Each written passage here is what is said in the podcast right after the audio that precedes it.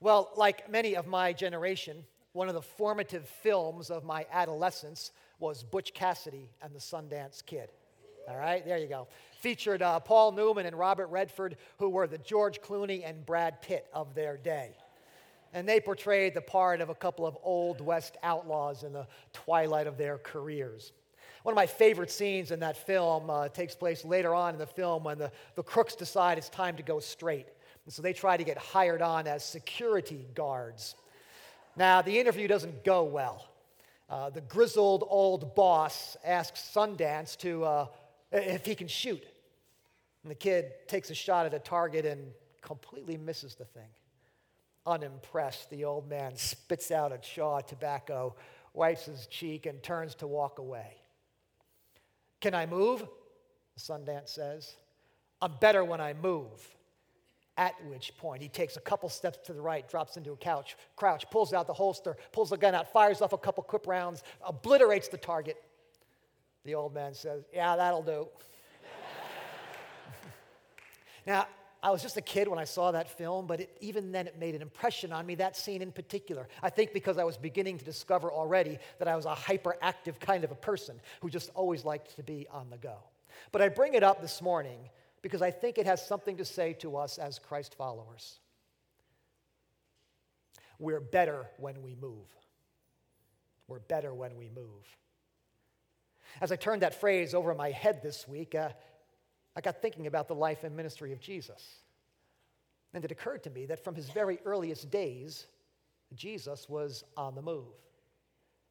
I mean, just think about it with me. He, Jesus was born on the road, away from home, after a three day journey on the back of a donkey. They're in Bethlehem for a short time, and they have to make a flight all the way to Egypt, only to make a return trip a couple of years later. They come back to Judea and eventually find their way up to Nazareth. We have one episode from the first 30 years of Jesus' life, and that one episode is a road trip, a pilgrimage to Jerusalem at 12 years old. His public ministry begins when he leaves his hometown and goes down to the River Jordan to be baptized by John. No sooner does he come up out of the water, the Spirit drives him into the wilderness for 40 days of wrestling and wandering. When he comes out of the wilderness, instead of going back to his hometown, he heads down to Capernaum to launch his ministry.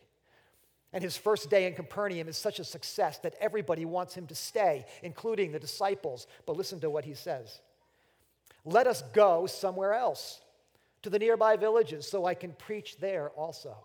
That is why I have come. So he traveled throughout Galilee, preaching in their synagogues and driving out demons. And that's pretty much how it goes for the next three years, from place to place, from town to town, ministering to people as he goes. I got so intrigued by this idea, I actually went back to the Gospels, surveyed my way through all four of them, and I was amazed at how Jesus was always on the move. Just listen to a few, a collection of excerpts from the Gospels. In passing by along the Sea of Galilee, he saw Simon and Andrew. And when he saw the multitudes, he went up on the mountain. Soon afterwards, he went to a city called Nain and they sailed to a hill country of the Gerasenes. And he went out from there and came to his hometown. From there he arose and went away to the region of Tyre. And immediately he entered the boat with his disciples and came to the district of Dalmanutha. And Jesus went out with his disciples to the villages of Caesarea Philippi. Now, as they were traveling along, he entered a certain village. And it came about he had to pass through Samaria. And he set his face resolutely for Jerusalem. And they were on the road, and Jesus was walking ahead of them, and they were amazed. Jesus spent his entire ministry on the move, going from place to place. And it wasn't just about what he did when he got there, it was about all the people he met along the way. A woman by a well, a tax collector up a tree, a blind beggar, a grieving widow, 10 lepers. Jesus did some of his best work on the road. We come to the final week of his life, and he begins by riding a donkey into Jerusalem. He spends the next five days commuting back and forth to Bethany, teaching and ministering, coming and going. In his final 24 hours, Jesus travels from the upper room to the Garden of Gethsemane, to the house of the high priest, to the palace of the governor, and eventually a long walk up a hill called Golgotha. You see what I mean? From his earliest days until his final act, Jesus is on the move. So, is it any wonder when the women show up at the tomb, the angels say, He's not here. Even death couldn't keep him in one place. Is it any wonder when Mary throws her arms around him in the garden, he says, Don't hold on to me. I must go to my father. It any wonder he says to, to Mary, Tell the other guys I'll meet them in Galilee? And more to the point, is it any wonder that his final word to the disciples is go? Go. All four Gospels and the book of Acts record some version of Jesus' final words to his followers. Just listen to them one after another and listen for the common elements. Matthew, go and make disciples of all nations, baptizing them in the name of the Father and the Son and the Holy Spirit. Mark, go into all the world and preach good news to all creation. Luke, repentance and forgiveness of sins will be preached in his name to all nations, beginning at Jerusalem. You are witnesses of these things. I'm going to send you what my Father has promised power from on high. John, as the Father has sent me, I am sending you. And with that, he breathed on them and said, Receive the Holy Spirit. Acts. But you will receive power when the Holy Spirit comes on you, and you will be my witnesses in Jerusalem and Judea and Samaria and to the ends of the earth. Go, preach, send, witness all nations, whole world, all creation, to the ends of the earth. No wonder the first name given to the Jesus movement was the Way. It turns out that Christ followers, like their master, are better when they move. And do you know why that is? Do you know why Jesus went from place to place and why he asks us to do the same? because every place matters. Every town, every village, every city, every district, every region, it mattered to Jesus. And so it should matter to us. I must go, he said. That's why I've come. And every place matters because every person matters. Children matter, widows matter, crooks matter, beggars matter, rich people matter, politicians matter. Everyone matters to Jesus. And The only way to get to all those people and all those places is to go, is to take it on the road and go to where they are. Now, we're coming down the home stretch here of a year long journey in which we've been learning to live on mission, learning how to align our lives with God's heart. And this spring, we're focusing on the everyday dimension of that mission. And so we've talked about everyday things. Um, we've talked about living in a neighborhood. We've talked about uh, doing household chores. We've talked about family life and raising children. A couple of weeks ago, Pastor Robert in Watertown preached a message on how to live on mission in our digital lives. It's a great message. I hardly have a digital life, and I was inspired to go out and get one. You can listen to that message online. But certainly, one of the aspects of our daily lives is that we spend a good part of our days on the road. I mean, just try to think for a minute about all the places you visited just this past week, coming and going. They tell us the average American spends about 101 minutes in the car every day. They tell us that we'll drive 800,000 miles in our lifetime. That's three trips to the moon without traffic. They tell us that uh, the average American will move 11 times in the course of their lives. And with the globalization of, the, of our world, traveling to other countries is really not even a big deal anymore. I was 40 years old before I first left the country. My kids had made two or three trips abroad before they were 18 years old. What we're going to find out this morning is that, is that all this traveling, whether it's for work or vacation or just running errands, all this traveling is not a distraction. It's actually fully aligned with our mission.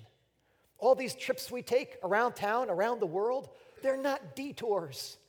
They're opportunities if we learn how to leverage them for the sake of our mission and the work of the kingdom.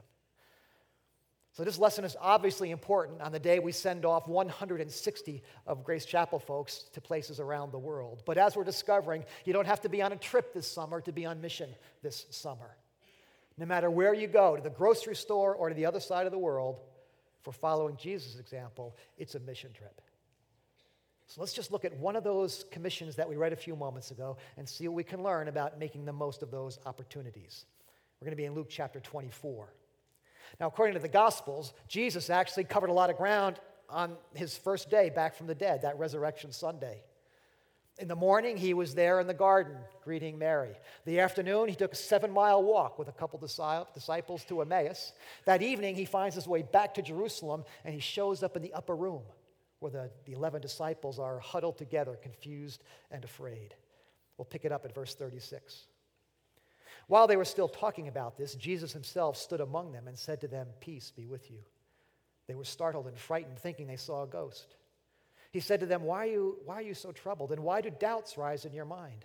Look at my hands and feet. It is I, myself. Touch me and see. A ghost does not have flesh and bones, as you see I have.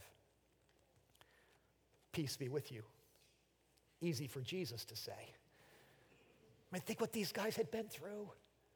Think what they'd seen over the course of the past few days their master arrested, put on trial, beaten, abused, punished, hung on a cross to die. They'd seen him die, if even from a distance. They knew he'd been laid to rest in a, and sealed up in a tomb.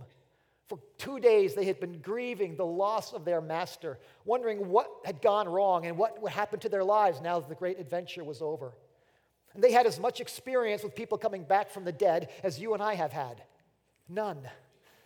And so you can't blame them for being confused and troubled and afraid and full of doubt on this day. Over the course of that evening, Jesus helps them to believe. He speaks words of comfort and assurance. He shows them his hands and his feet and his side. He invites them to touch him, to feel his flesh and bones. They're beginning to get it, but they still need some help. So Jesus comes up with another novel idea. Verse 41. While they still did not believe it because of joy and amazement, he asked them, Do you have anything here to eat? And they gave him a piece of broiled fish, and he ate it in their presence. I mean, it's a comical scene when you think about it. It's so ordinary. What's the first thing a guy does when he walks into a buddy's house? Hey, dude, got anything to eat? Here are these 11 disciples watching Jesus chew a piece of fish, and it begins to convince them. So Jesus continues. This is what I told you while I was still with you. Everything must be fulfilled that is written about me in the law of Moses, the prophets, and the Psalms. Then he opened their minds so they could understand the scriptures. I mean, what an experience this must have been. Jesus himself walking them through the scriptures, explaining everything to him. No PowerPoint, but it had to be a really great sermon that day.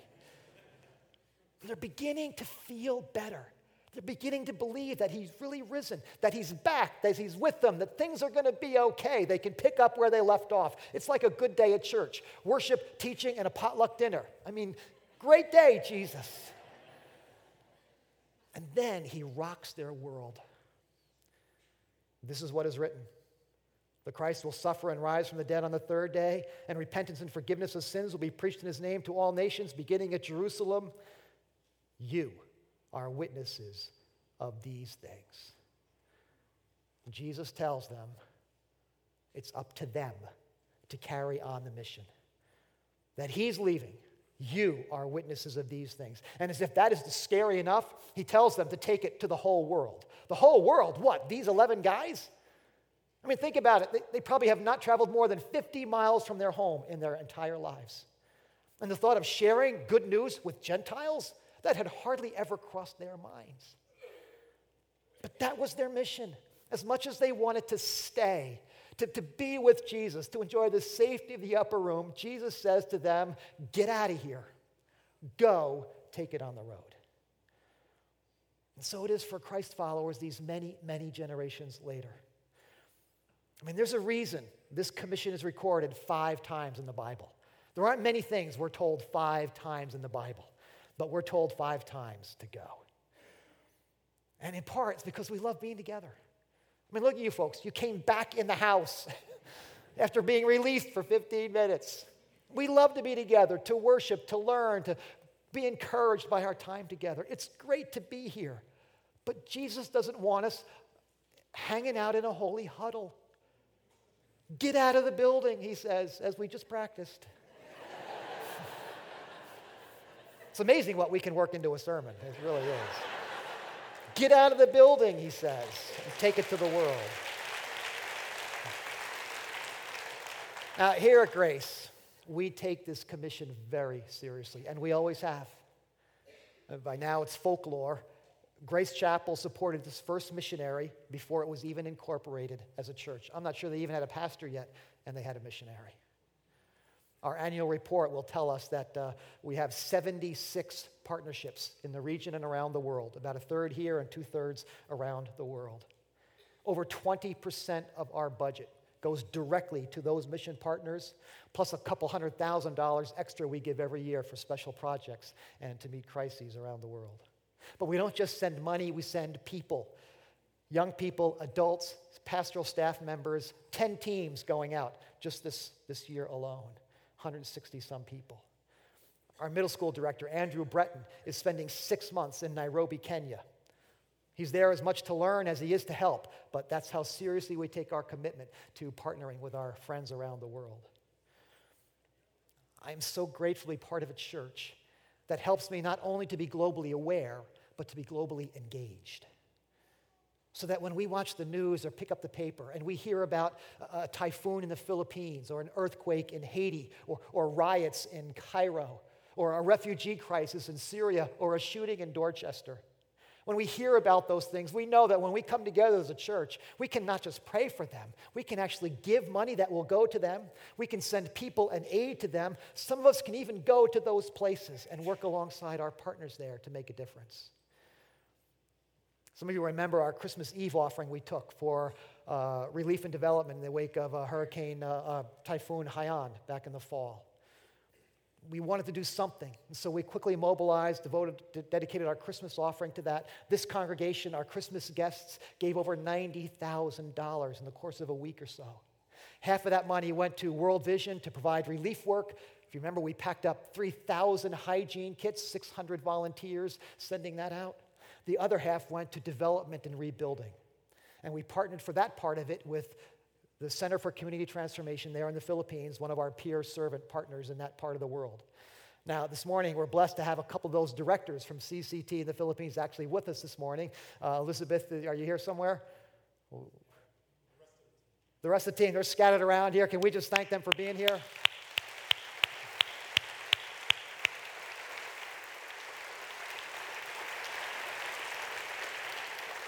So they're, they're here to thank us for the great, great work that was done with our gifts to rebuild homes, to set people up in business, to repair fishing boats, uh, to help build and start and reestablish churches. It's a great thing to be part of a church like that. But it's not just around the world, even all those places matter, but our own backyard matters as well. Spring Serve, we spent, sent 800 people to 70 work sites all across greater Boston. We got a letter from, uh, from one of them. One of our teams went to a nearby housing project to do some landscaping and cleanup.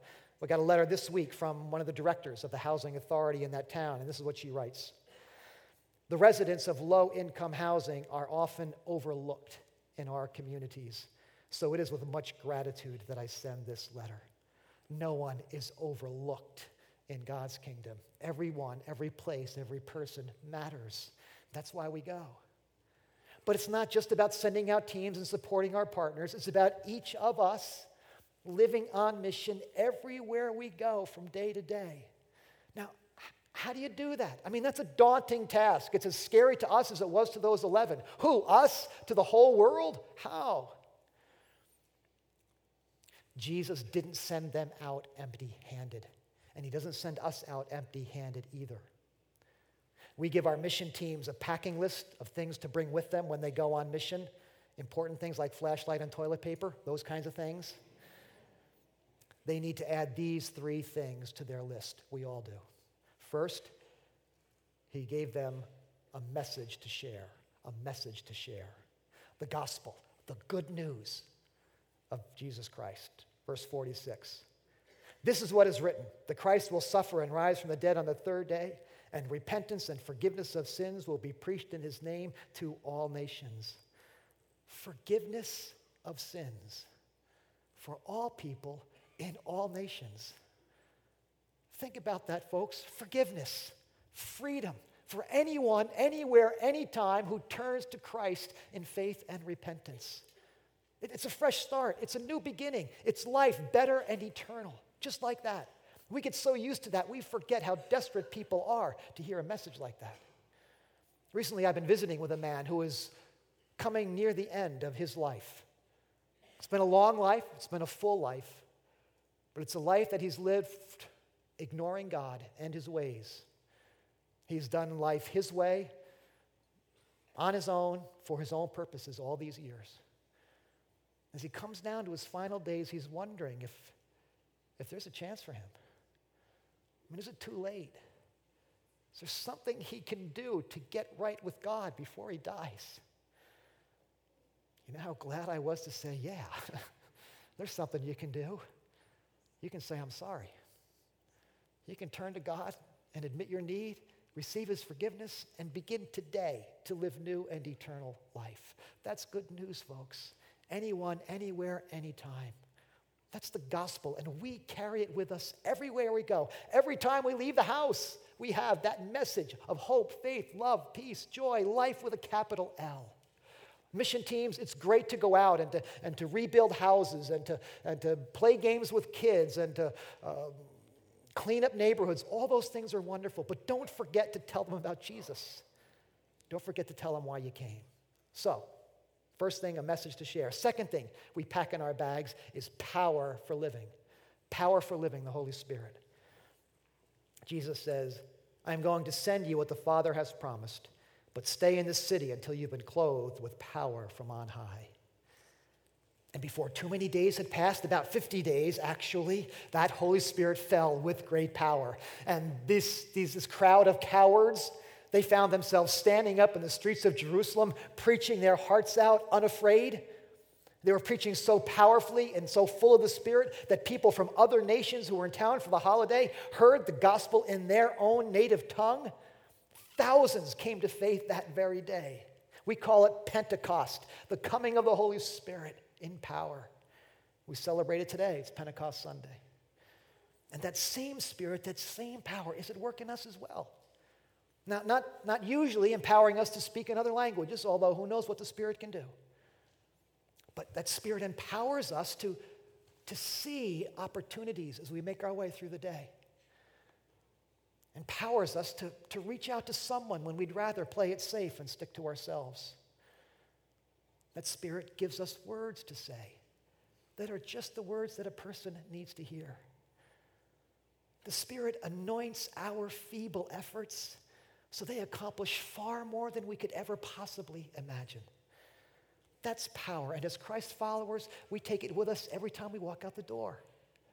A message to share the power of the Spirit. And then, thirdly, He gave them and us one another. We do this together. Jesus has spent three years forming these guys into a community. But it wasn't just the 11 of them. We find out in a few days that there are 120 of them actually gathered, men and women, on that day of Pentecost. And by the end of that day, there were thousands of Christ followers all over Jerusalem. Many of them would be returning to their homelands to bring the message with them in their native tongue. Who would have thought from this humble beginning, 11 scared guys in a tiny upper room, would come a movement that would shape the course of human history like no other. Who would have thought that from these 11 guys in one little place on earth, a message would go out that would affect every nation on the face of this planet? It's a remarkable thing. That's what happens when we move. In the power of the Spirit, with a message on our hearts, and in partnership with Christ's followers around the world. So, where will life take you this week? As exciting as it is to send these 160 off for trips this summer, you don't have to go on a trip to be on mission this summer. An email conversation this week with a Grace Chapel guy who travels a lot for work. And he's learned how to leverage that work travel for kingdom work. Listen to a few lines. He says, When traveling for work, I often share my journey with Christ when I can and invite the Holy Spirit to enter the conversation. I share my faith in words when the opportunity arises, but more often by loving and caring for people. When we first started attending Grace, I was traveling regularly to Jordan for work.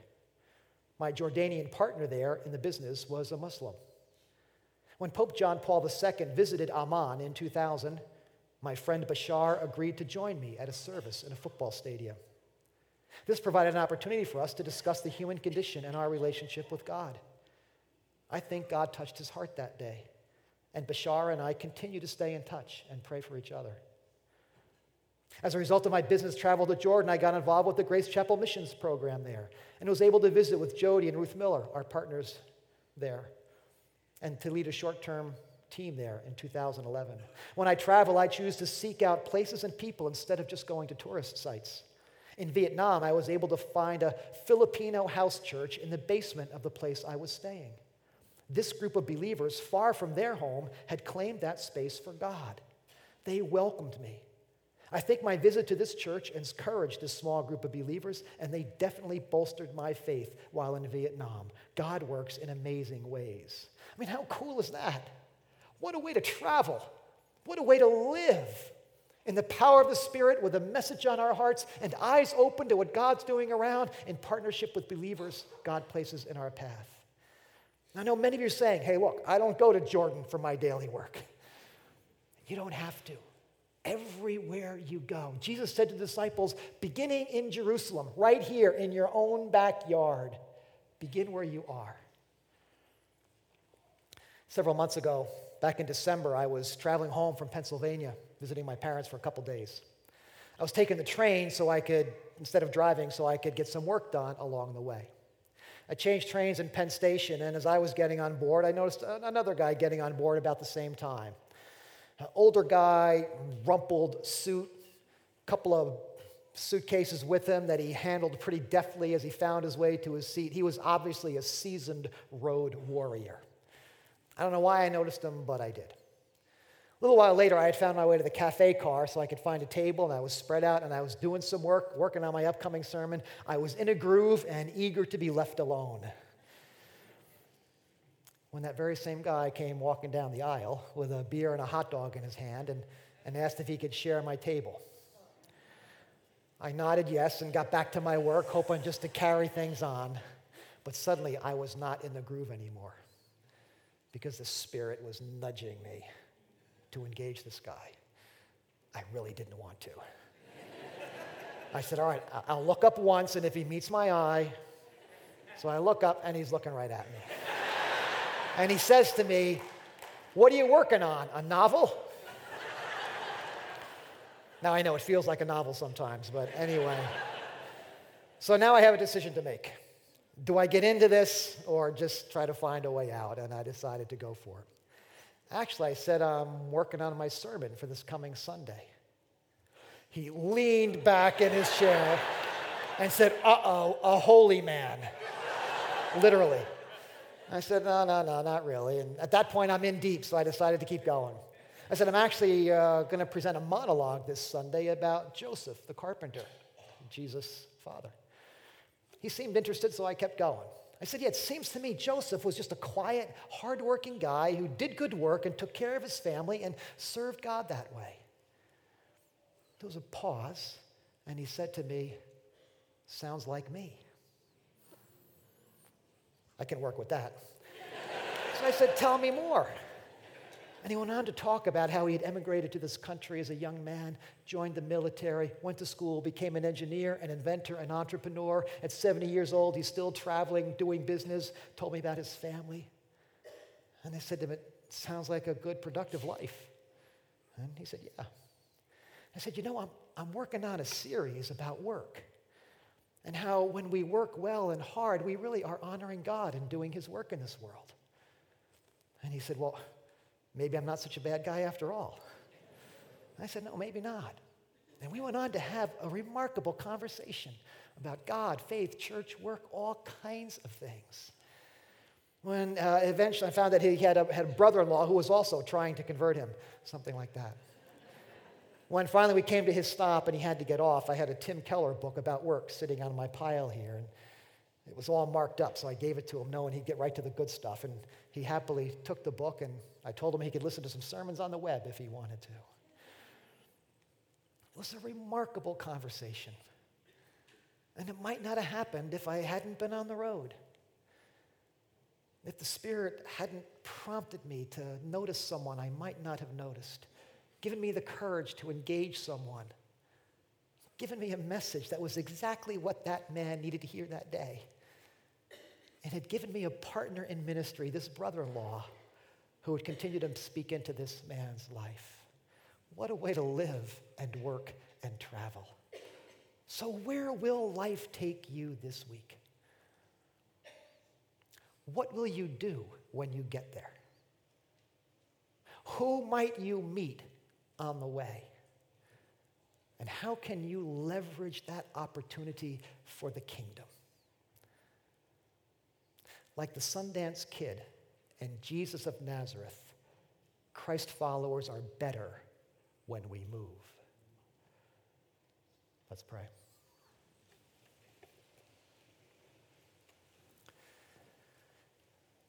Lord, we ask you to fill us with your Holy Spirit, individually and collectively. Fill us as full as we can possibly be. And as we make our way through the world this week, wherever we are, open our eyes to the people around us. Open our ears to hear the deep longings of their heart. Open our hands in friendship and kindness. Open our mouths to speak words of faith and hope and love. Open our hearts to believe that you are always at work, in, through, around, and sometimes in spite of us, everywhere we go. In Jesus' name, amen.